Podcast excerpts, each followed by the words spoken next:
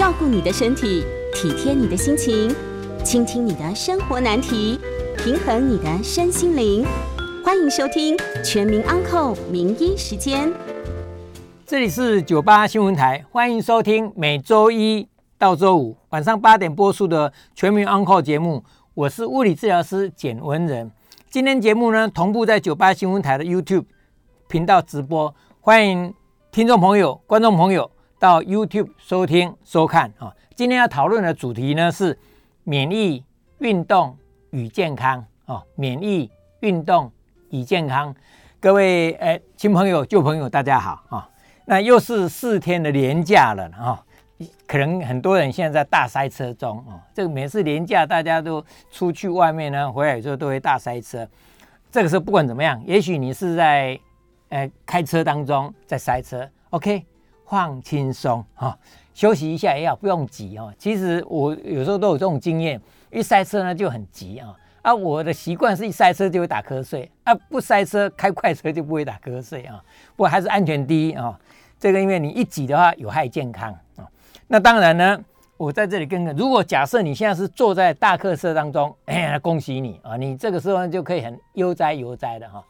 我二八年假的时候呢，到花莲去走路。哦，去走路走了三天哦，从那个新城一直走走走到那个七星潭，走了五十多公里，三天哦。那回来回台北的时候呢，也是一样，年假嘛，二八年假回来的。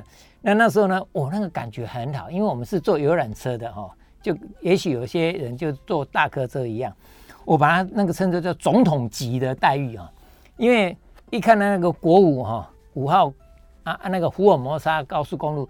旁边那个交流道要上来的大塞车，在车道上呢也大塞车，但是哎，很抱歉哈，我们大客车不会大塞车，大客车有专用道，又可以走路肩，一路这样一直往前开，哦，那种感觉哎，真的很好。看到旁边大塞车不动，哎，这边也大塞车不动，就我们就一直往前开。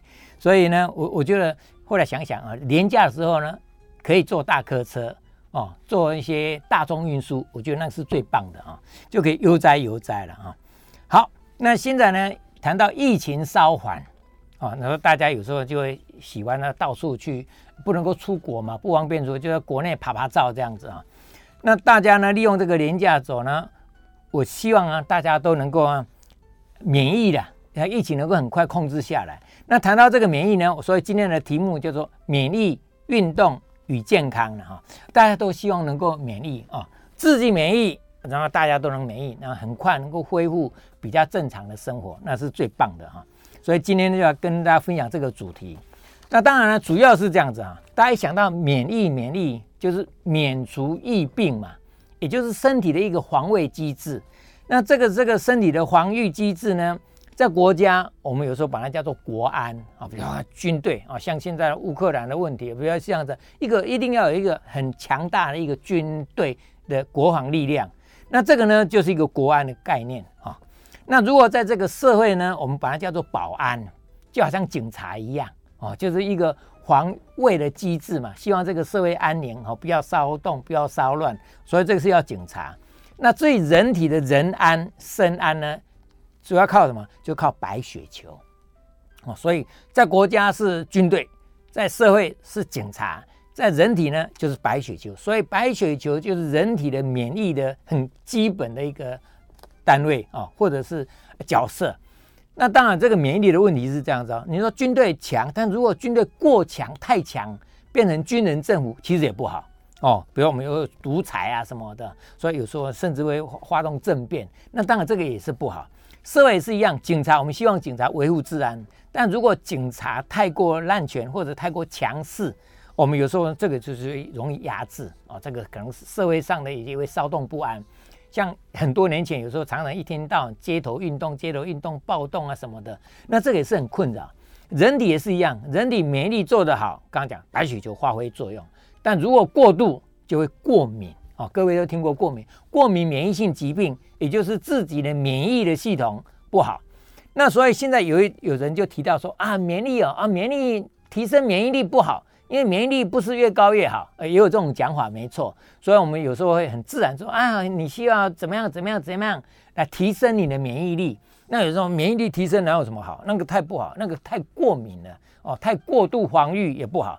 所以呢，我所谓的提升免疫力，其实讲的是提升它的值哦，值的免疫力的值，而不一定是免疫力的量哦。我们知道白血球很重要，太少不行，太多也不好嘛啊。所以这个是一个题。那我们一谈到免疫系统哦，我们以人体来讲，刚讲白血球是免疫系统重要的角色。我们谈到免疫系统呢，有几道防线，跟大家分享一下，给大家参考。第一道防线就是皮肤跟黏膜。我们人体嘛，啊，就是要抗外来的细菌、病毒啊，什么一大堆杂七杂八的，对？皮肤是第一道防御系统，以及黏膜。因为我们的人体皮肤，大家看到的是外面，你如果有伤口啊，细菌就容易侵入嘛。我如果皮肤是完整的，理论上通常细菌不太容易进来。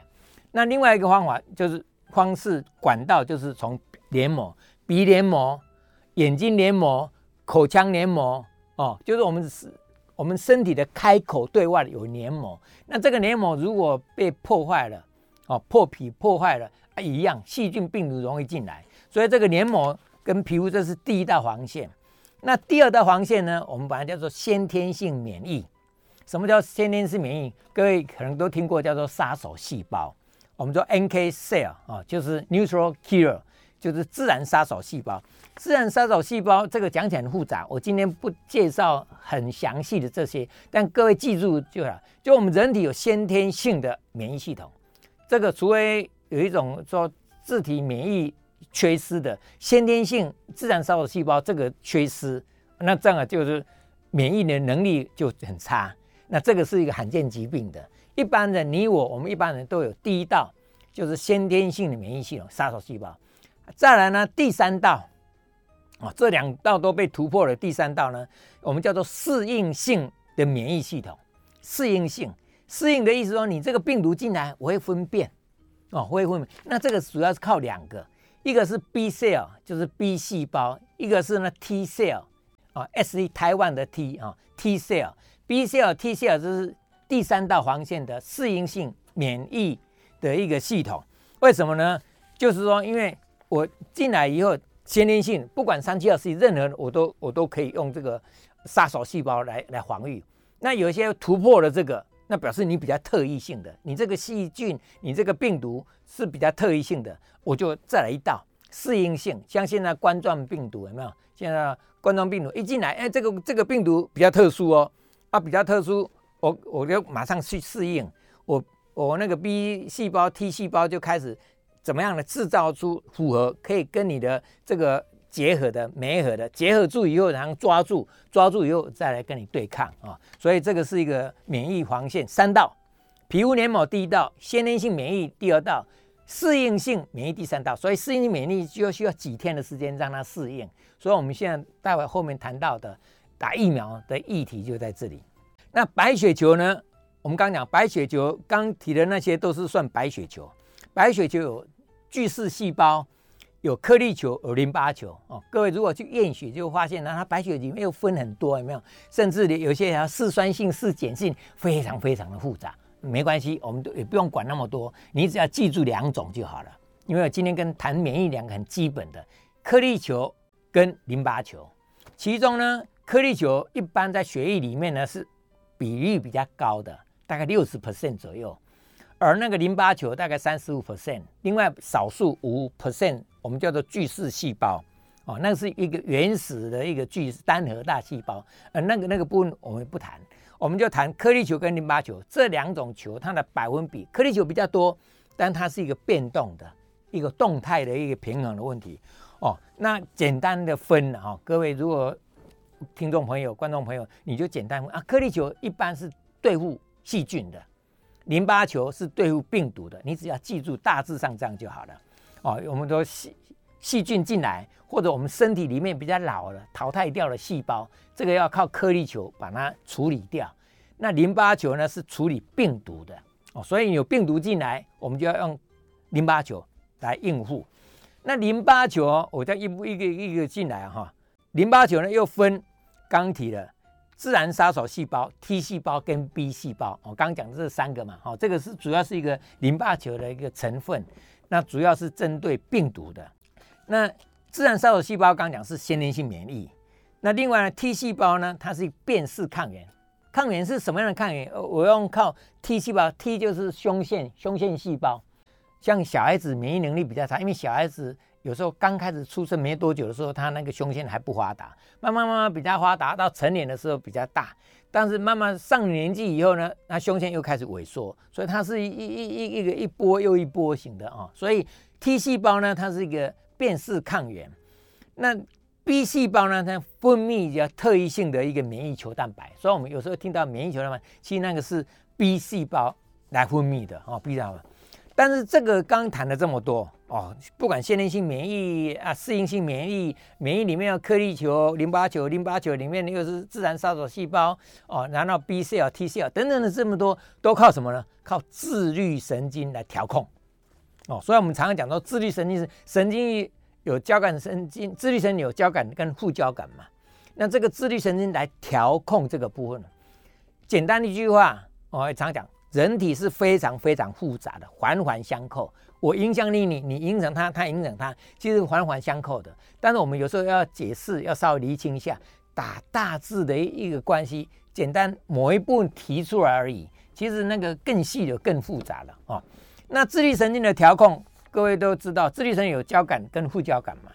那交感神经呢，就是振奋的，好像是国防战斗战备哦，那那个是交感神经的。副交感神经是休养生息的，让你放松哦，让你静下来啊，那个副交感神经。所以人体都知道，运动的时候交感神经发达啊，然后呢，休息的时候、睡眠的时候、需要消化的时候，希望副交感神经能够强势，它也是一个动态平衡。哦，所以自律神经失调就是该动的时候不起劲了哈，就是起劲不起来啊，就很像很多各位都听过那个甲状腺机能低下的人，就是整天懒洋洋的，他没办法振奋起来。反过来讲，副交感神经呢，就是干你 calm down，干你放松，你就要放松下来。你要是副交感神经一直没办法拉上来的话，你会睡不着嘛？哦，一直一直在亢奋当中啊，所以这两个是一个动态平衡。那跟免疫系统相关呢？简单讲，我们刚刚讲颗粒球是针对细菌的嘛。那这个如果颗粒球自律交感神经比较强势的时候，颗粒球的比例会增加。我们刚才它是一个动态平衡，比例会增加。反过来讲，你副交感神经强势的时候，你的淋巴球的数目会增加。所以颗粒球跟淋巴球它是这个动态平衡，依据你当下的状况，它来调节啊。所以。我们的平衡是最健康，所以我们也不能说，哎，副交感神经一定要强，或者交感神经一定要强。有时候该强的要强啊，该降下来要降下来，这两个保持一个平衡。为什么？因为交感神经强，颗粒球增加。所以各位想象一下，当你有细菌感染的时候，当你有感染的时候，那个细菌进来，你要身体要跟它对抗的时候，这个时候呢，需要颗粒球增加，所以交感神经就会强势一点。反过来讲，交感神经强势的时候，颗粒球增加，对你的杀菌这个效能会比较好哦。那反过来讲哦，你如果副交感神经比较强势的时候，是淋巴球会增加，淋巴球增加，它针对病毒的一个杀力会比较好。所以针对病毒的时候呢，我们说希望休息，希望舒压，希望放松，指的是这样子的啊。那我们身体有治愈力啊，各位听过治愈力啊？这也是一样，就是一个平衡。你这样子一个互相平衡的时候呢，你会发现说啊，我该强强哦，该弱弱，我会做一个很好的一个平衡。好，我们先休息一下，广告过后呢，回到全民 Uncle 节目。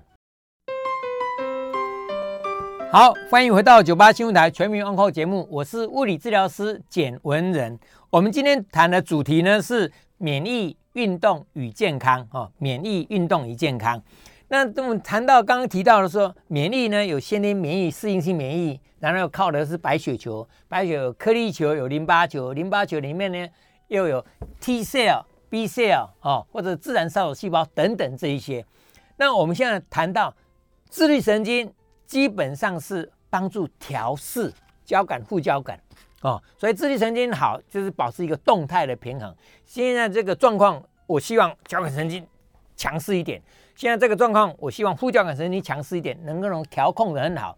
这表示呢，你很健康，你自然调控力好，你调控力好，自然比较容易健康。这两个是互相影响的。那我们现在疫情的问题，我们来谈一下如何提升免疫力哦。刚刚讲了，免疫力提升并不是说要无穷尽的提升变成过敏，不是这样，而是说怎么样的提升它的值，免疫力的值好，就表示你的动态平衡维持的好。那怎么呢？第一个呢，有时候呢，我们刚刚讲淋巴球。提升是副交感神经提升的强势的，所以呢，我们有时候现在针对病毒这个状况的话，我们希望能够提升副交感神经的优势。所以刚刚提到，希望你要舒压啦，压力不要太大啦，不要太焦躁，不要太忙碌啦，好好的睡眠啦。因为睡眠的时候，希望副交感神经能够提升嘛。换句话说，你睡眠都可以治病哦，有这一句话啊，好好好的睡，对你的健康、对你的治愈力都有帮助。所以该该休息。那另外呢，各位谈到了晒太阳也是一样，可以提升副交感神经。有时候你去做做日光浴，晒晒太阳，当然太阳也不要晒过多了哈，晒出皮肤晒伤了也不好啊。所以晒晒太阳，其实阳光、空气、水，各位都知道，这是人的三宝嘛哈。这些呢都可以提升免疫力啊。所以你提升副交感神经的优势，你很自然就会提升淋巴球，提升自然杀手细胞，提升 T 细胞、B 细胞等等等等这些。好，那如何提升副交感神经？好，那就是刚提的这些舒压啦、睡眠啦、休息啊等等这些。但是也不是这样啊，那这样我整整天都躺着睡觉，睡好觉就好了？不是，有时候呢，我们需要提升一些交感神经的优势。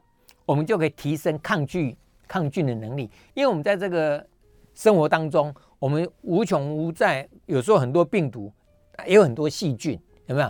哦，那这些细菌我要针对抗菌能力，或者是说，我有时候呢有破皮啊，呃，就是有受伤，有了破皮，我的皮肤有了破口，我的黏膜的破口，我有了这些，我要怎么样的提升抗菌的能力呢？第一个，刚刚刚讲就是提升交感神经的优势。哦，这个时候呢，我希望交感神经能够振奋一下，所以我，你看哦，就是颗粒球会增加，吞噬细胞会提升，那这个时候呢，我们身体会发烧，体温增加，会会红肿，红肿血循环会会会会加快，哦，发烧红肿，或者会有时候会用酸痛的表现出来，那这些呢都是交感神经优势一个状况，那这发烧、红肿、酸痛，有时候呢都有助于抗菌。有助于杀菌哦，所以也不是都是不好的事啊。所以有时候发烧也不是不好，发烧有时候也是好事的哦。那接下来呢，我们常见的过敏源，我们刚刚提到，提升免疫力并不是要无限制的提升它的量，而是要提升它的值。你如果免疫力太强呢，我们所谓的有一些过敏源，你越碰到这个过敏源的话，你的身体呢就会产生一个过敏的现象。那各位常见的过敏源，我把它稍微简单分一下。有一部分是吸进来的，吸进来哦，像花粉，各位知道，前一阵子有时候那个，现在开始春天到了，百花齐开，有没有？很多花粉呢，很很多人体质比较敏感一点的，会发现哦，哎，皮肤痒痒的，好像一直要打喷嚏，那是花粉的问题，或者尘螨哦，各位都是尘螨有时候也是吸进来的，好，因为黏膜它一吸进来，直接经过呼吸道的黏膜，这个也是一个破口哈。那第二个是吃进来的。也容易过敏哦，各位都知道，食物吃了某些食物会过敏，或者某些药物吃进来也会过敏哦。所以有些是吃进来会造成的过敏。第三个是接触到，接触到就像植物哦，各位咬人猫、咬人狗，那大家都有经验，那也是一样，一碰到就过敏嘛哈。或者有一些化学药剂，就你接触到这些化学药也会产生过敏。那第四个是注射物，注射打针，像疫苗。我我前一阵碰到有一些人说打疫苗引起来的副作用哦，当然大多数人打疫苗大概都比较没有什么特别的感觉了啊，少部分会打进来会产生一些反应啊，有人酸痛啦，啊有人微微有一点发烧啦，或者有有些等等这些，你打疫苗药或者打药进来，药打进来也会产生过敏，所以过敏源的来源就是怎么样吸进来，怎么吃进来，怎么接触到，怎么打进来，换句话说，它都是什么？各位发现呢，它都是突破你的第一道、第二道防线啊，皮肤有破口了，黏膜有破口了，这有时候就会造成的。那这些状况呢，疫苗呢，我们为什么今天要跟各位谈到这个议题？就主要是鼓励大家打疫苗。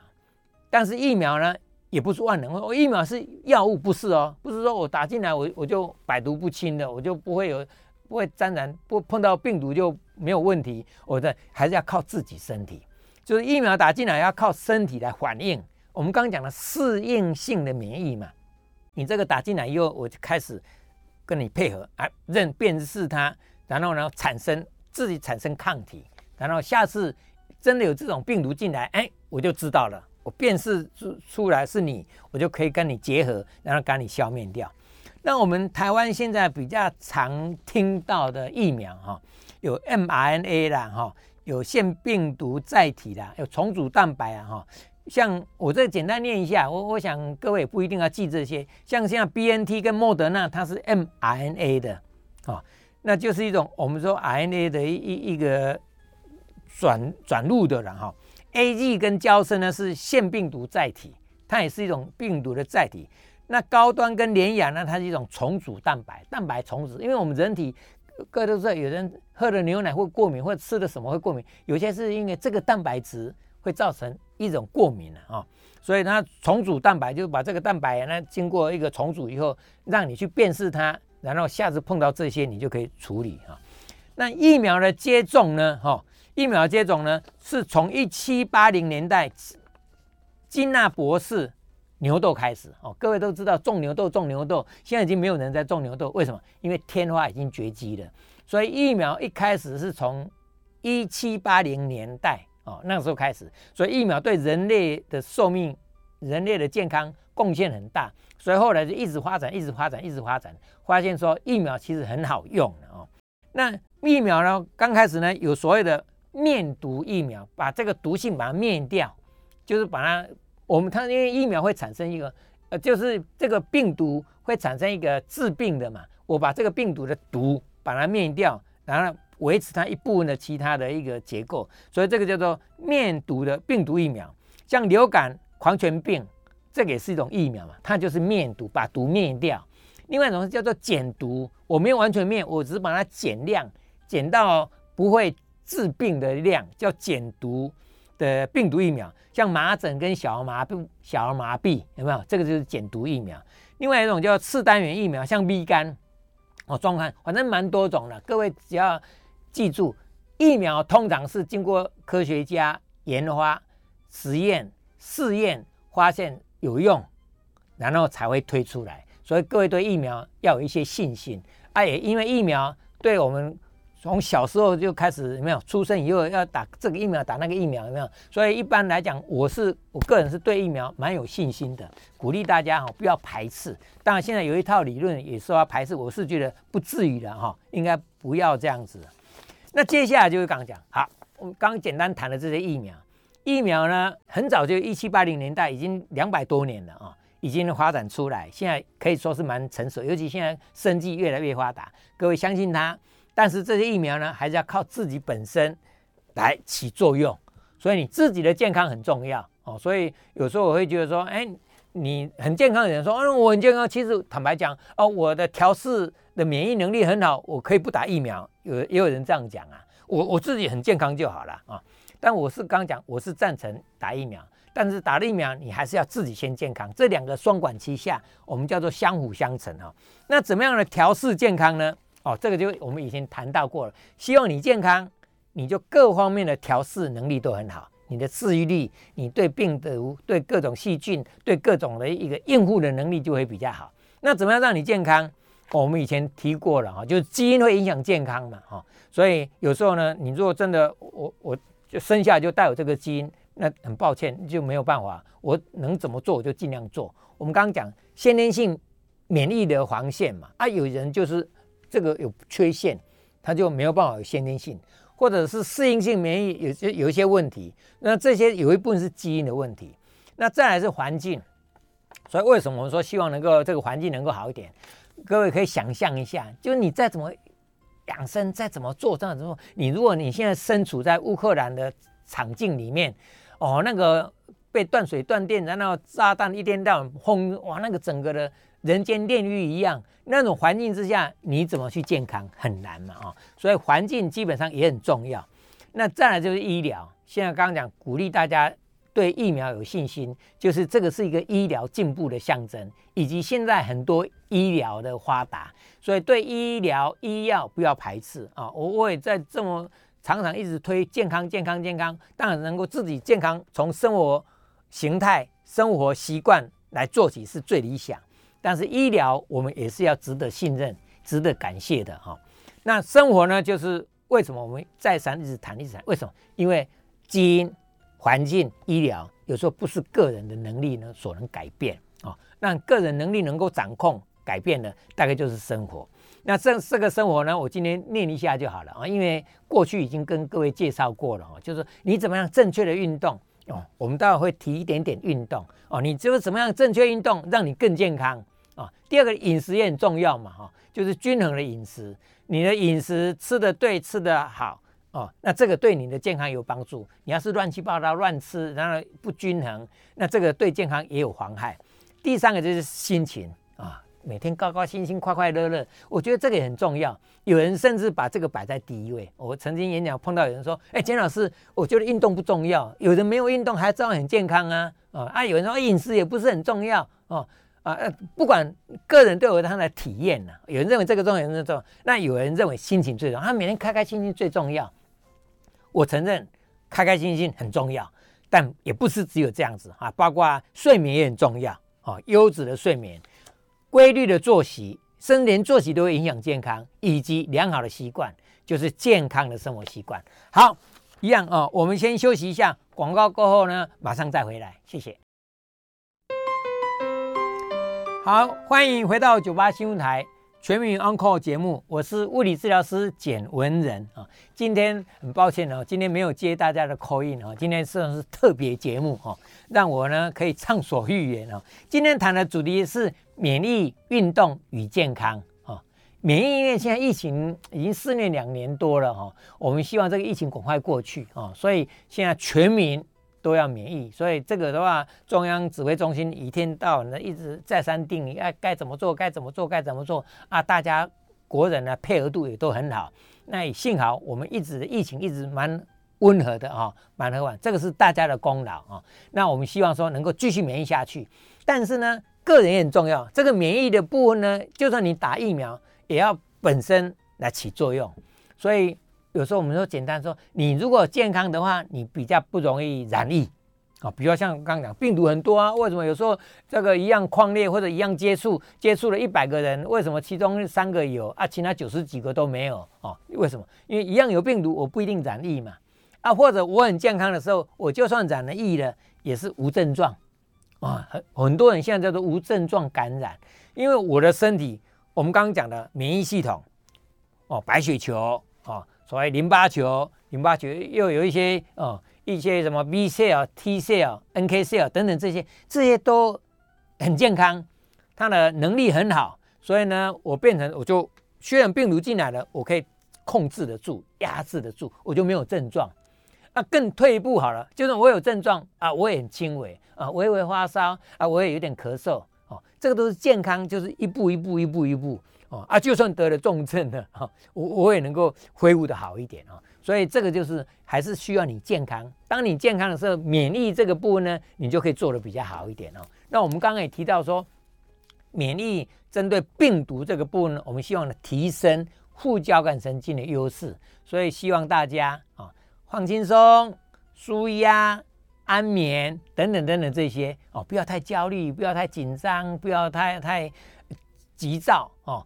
哦，不要压力太大，等等等等等等，这些都是希望对你的免疫能力能够有所提升，那个值的提升了哈。所以免疫提升，那运动呢是其中一部分啊。那在很多场合啊，简老师也是鼓励大家刚讲的正确的运动。我们刚刚生活方式有六大样嘛啊，正确运动、均衡的饮食、愉快的心情、优质的睡眠、规律的作息、良好的习惯哦，这些都都是。健康有相关，而且你可以掌控的，这个你不要怪别人哈，呃，怪因为基因是父母给你的嘛，哈啊，环境是大家的，医疗是提政府提供的，那这个基本上是你比较参与很少，但是最主要是你能够掌控就是你的生活方式。那其中正确的运动这个部分呢，啊，今天来跟大家稍微分享一下，因为非常多人说，哎呦，姜老师，我知道运动很好，运动有益健康啊，但是怎么做？才对，怎么做才好哦？那这就是我把它简单分来讲，就是说正确运动是什么呢？是第一个，是不是适合你？运动非常多，那哪一样适合你？你如果不适合的运动啊，对你来讲有时候不一定有好处，甚至严重的话还有坏处啊。比如说很多问说啊，江老师，哎，这个打拳好不好？我说很好啊。啊，做瑜伽好不好？很好啊。啊，打球好不好？很好啊。游泳好不好？很好啊。任何运动，只要你去做，啊，你去享受它，通常都很好。但是我们要避免运动伤害哦，避免运动伤害，待会再跟各位介绍。我讲的适合不适合你的话，就是说你这个部分你适合不适合？比如说最常被问到的，爬山好不好？哦，很多人说啊，爬山是最笨的运动，爬山很伤膝盖哦，所以叫人家不要爬山。那很我在我在爬山，因为我每天各位都知道，我每天大概都会去四寿山、虎山呢，哈。那个信义区有个虎山，虎豹狮象象山，大家比较知道。像现在捷运有个象山站，有没有？大家比较知道。那虎山就比较少知道。不过我相信虎山再过一段时间以后，等象山捷运站有没有再延伸到那个福德街的那个广慈博爱院，有没有？广慈园区那一站以后就是可以到虎山了啊。所以虎山大家比较不熟，但我大概每天，因为我住在虎山下了啊。我大概每天都会去绕一下，我今天早上也去绕了一圈啊。那个虎山呢，爬山的时候常常被问到说：“哎，金老师你怎么也来爬山？不是听说爬山很不好吗？”哦，也有人这样讲啊。我也碰到一个老先生更可爱的，因为老先生碰到我一直抓着我啊，金老师你一定要澄清了，爬山很好，爬山什么不好？那个有的医生乱讲。我爬山爬了几十年，我今年八十几了。你看我，我跑给你看。哦，他跑给我看，你知道？我说对，不要不要不要不要不要，我万一跌倒了可不好。换句话说，爬山适合不适合于你？哦，也许你膝盖不好，我就不赞成你去爬山。哎，人家说爬山是很好的运动，啊，要爬山我就去爬山，其实不好。为什么不适合你？你的膝盖的能力不足以负担哦，这是一个。反过来讲，游泳也有人说很好的游泳啊，哦，啊，游泳是最好的运动。哦，说我什么都会用好，那有人说过嘛，说骨质疏松用游泳效果不好啊，也有听过这样讲法嘛。但是你说骨质疏松就不能游泳吗？不是，我会说不适合游泳是你对氯过敏，或者你怕水哦。我也碰过有个病人很可爱啊，一共哎医生叫我说哎今天要去游泳，但是呢哦我每次到了水里面哦啊心瓜头一直扎起来，呼吸都几乎喘不过气来，因为他很怕水，你知道。那当然就你不不适合嘛，或者甚至刚讲对氯过敏，因为现在游泳池有时候要加氯的关系啊，所以有人对这个都是叫做不适合你啊，或者是啊有些运动你的骨质疏松很厉害，这个冲击性大的运动也不适合你。所以换句话说，正确的运动包括第一个是不是适合你，所以你找到一个你适合于你的喜欢的，好，第二个要考虑到的就是是不是满足你，适合你。哎，有时候不一定能够满足你啊，所以满足你就是依你的状况，你哪一类的运动能够满足你？比如说啊，我关节很僵硬啊，我这个卡卡的，膝盖卡卡的，肩膀卡卡的，我的关节很僵硬。那这个时候你的运动呢，可能需要做伸展操。啊，你如果你去猛练哦，你这个运动很好，我每天去做重训，做重训呢就不能够满足你的关节灵活。哦，所以你要做你满足你哦关节僵硬，我需要做伸展操拉筋伸展，让我的关节灵活。反过来讲，哎，我有肌少症，那你有肌少症，每天拉筋拉了半天，我每天做瑜伽，每天拉筋，对这个肌少症的作用也不是很好。你一定要做肌力训练。那肌力训练当然就有很多种啊啊，比如我的臂力不好啊，或者我的腰力不好，腹肌不好，然后腿。股四头肌肌力不够，等等等等等等，你的肌力不好，你这个时候需要做肌力训练。反过来讲，另外有些人心肺功能不好，哦啊，碰到那个啊，我有气喘，我呼吸都很急促啊，我动动都气喘吁吁。你心肺功能不好，有时候医生会鼓励你要去做有氧运动啊，但是这一点要特别注意，你的心肺功能不好，你要去做有氧运动，风险也很大。所以我通常对这类的病人，我不会急着叫他去做有氧运动啊，你去慢跑啊，你去游泳啊，你一定要让你的心跳加快，让你的呼吸加快，这样才有运动的效果哦。你应该也听过这样的讲法啊，有氧运动才叫运动。你那猛猛拉拉筋那个根本没有什么没有什么运动效果，那个是误解的。换句话说，你心肺功能要好没有错，你要做有氧运动才有办法强化你的心肺。但是刚刚讲哦，你心肺功能不好，你又马上做有氧运动，风险蛮高。所以我都鼓励先从呼吸做起，练呼吸。因为我们有很喘，有没有喘喘不过气来？但你如果呼吸练好一点，肺活量变大，你运动的时候呢，你呼吸的调息可以调得很好。所以我很快可以呃动一动运动的时候啊，很快就把它调回来，我不会气喘吁吁。那个就是从呼吸运动先做起，然后慢慢慢慢慢加强你的运动量，然后强化你的心肺功能。那如果你是怕跌倒，那要满足你呢？拉筋、肌力、心肺，有时候还不一定满足。你要做协调跟平衡的训练，所以老人家要避免跌倒，你要做平衡训练，或者你怕运动伤害，我们刚讲避免运动伤害嘛，要热身。那其中一个容易运动伤害就是协调性不好，笨手笨脚也容易运动伤害哦。所以你有一些运动你要做平衡平衡感的运训练。你做协调性的训练，这个也很重要。所以这个正确运动包括呢，是不是能够满足你？哦，所以我们现在强调这个运动处方嘛，哦，这个运动是不是适合你？再来，是不是能够满足你？哦啊，再来呢，就刚讲的，期待又不受伤害。你若做了运动，反而造成运动伤害，你对运动就有戒心。有很多人。怕了哦，像我以前出的一本书叫做《运动治酸痛》，用运动来治疗酸痛，所以鼓励大家，当你有酸痛的时候，用运动来治疗啊，那个是比较治本。但很多朋友跟我开玩笑说：“哎，金老师，我是运动导致酸痛，我每次运动完就这里酸那里痛啊，你怎么还叫我运动？”那那个是吗？就是有可能是造成运动伤害，所以如何避免运动伤害，也是正确运动很重要一个啊。那如果避免运动伤害呢？我们以前谈到过哦，就要先热身嘛，运动前要先热身啊。所以我说，热身不做，用力不当，休息不足，环境不良，这个呢都容易造成运动伤害。所以你一定要先热身。第二个呢，刚讲，啊，就是用力不当，用力不当就是你的动作太猛了哦，包括刚刚讲协调性不好，那做错了动作。哦太猛、太强、太逞强，动作太大、太急，那这个如容容易造成拉伤、扭伤，这个是运动伤害。第三个哦，就是休息不足。我们的运动有时候要给他休息，让他修复，因为你不管怎么样，你做运动的时候，那个肌肉纤维呢，你的一些软组织呢，有些会有一些微伤哦，所以我会鼓励大家，有时候你运动完以后要给他时间，让他修复。我们刚才讲治愈力嘛，你纤维有拉伤的，你有代谢的一些废弃物，你身体的一个适应性要给它适当的休息。第四个环境不良也容易造成运动伤害，所以你要运动的时候要慎选环境。哦，所以我有时候说很怕人家跟我说啊，简老师，我一年三百六十五天风雨无阻，我固定去怎么怎么运动啊？我觉得这个不太理想。像我我刚刚讲，我每天去爬山，但如果碰到太冷或者风雨，哦，大像下雨的时候，我也不去，因为天雨路滑去爬山也容易发生意外。好，我们先休息一下，广告过后呢，马上回来，谢谢。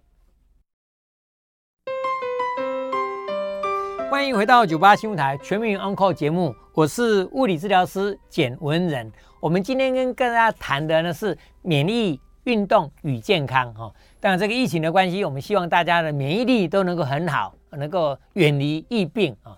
那运鼓励大家做正确的运动，以及呢，希望大家都能够健康。我们这个社会呢，能够很祥和、很安稳的一个运作下去哈。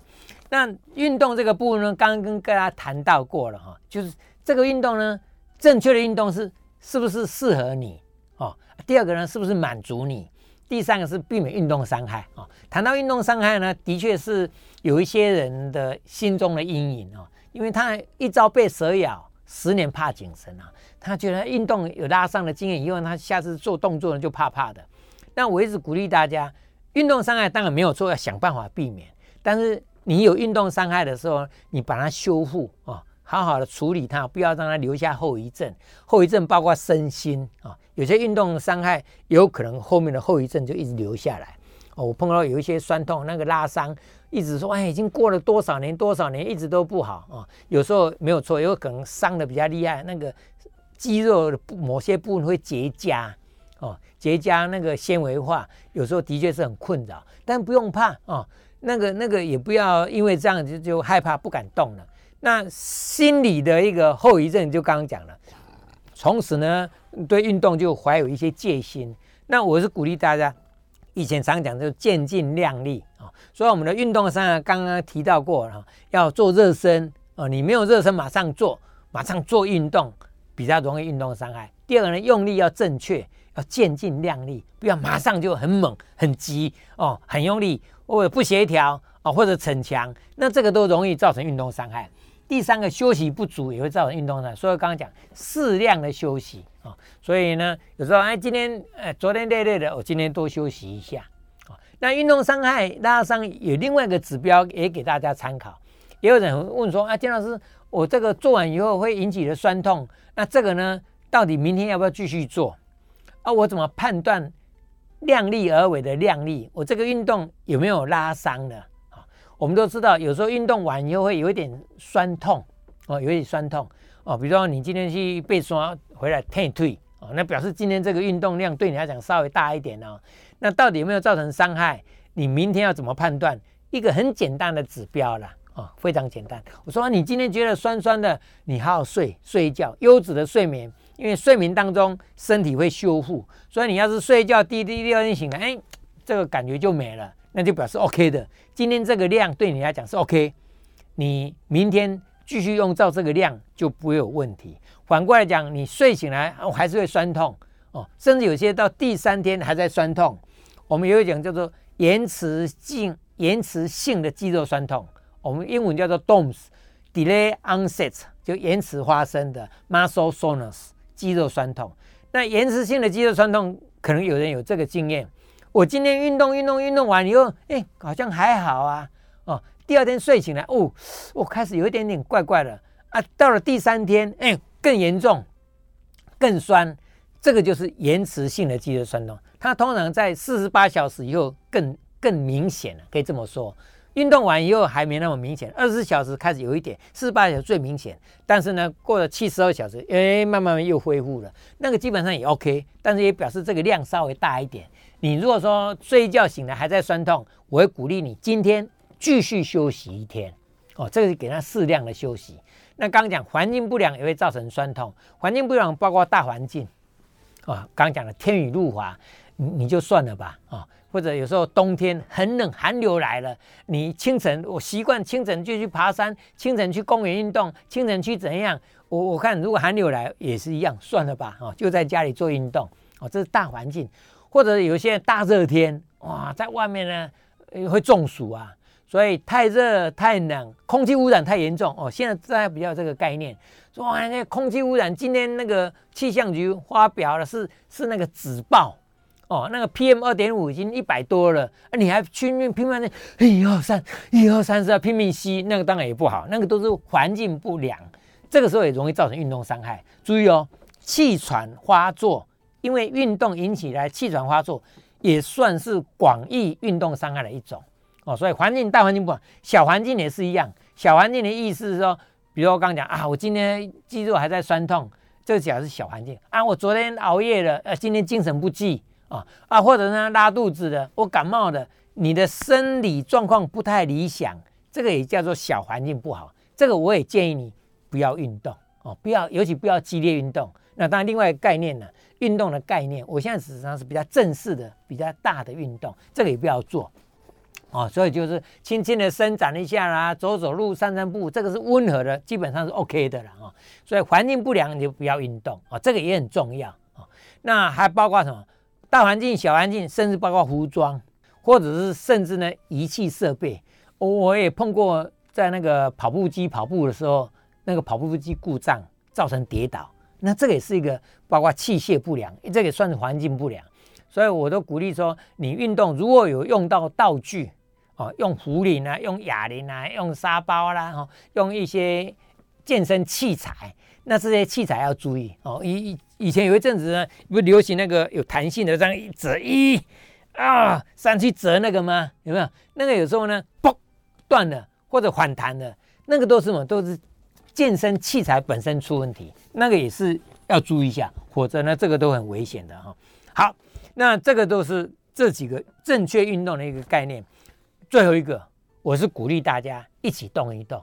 换句话说，运动是学时学地都在做的，那适合你、满足你，那是对你刻意要特别注意的。但是我想，我想大半一般人，我会鼓励完整的运动哦。就算我你关节灵活，你不太需要伸展操，但你做伸展操没有不好啊。我每天动一动，让我维持住我的灵活哦。所以所谓的完整的运动，就是你有伸展操拉筋。哦，各位看到有没有？有时候我们常常这样子拉筋，或者肌力训练，或者是做一些平衡训练，或者心肺功能，用呼吸运动，这些都是完整的运动。好，今天呢很高兴哦，就是节目就进行到这里。那我是物理治疗师简文仁，非常谢谢大家今天的收听，拜拜。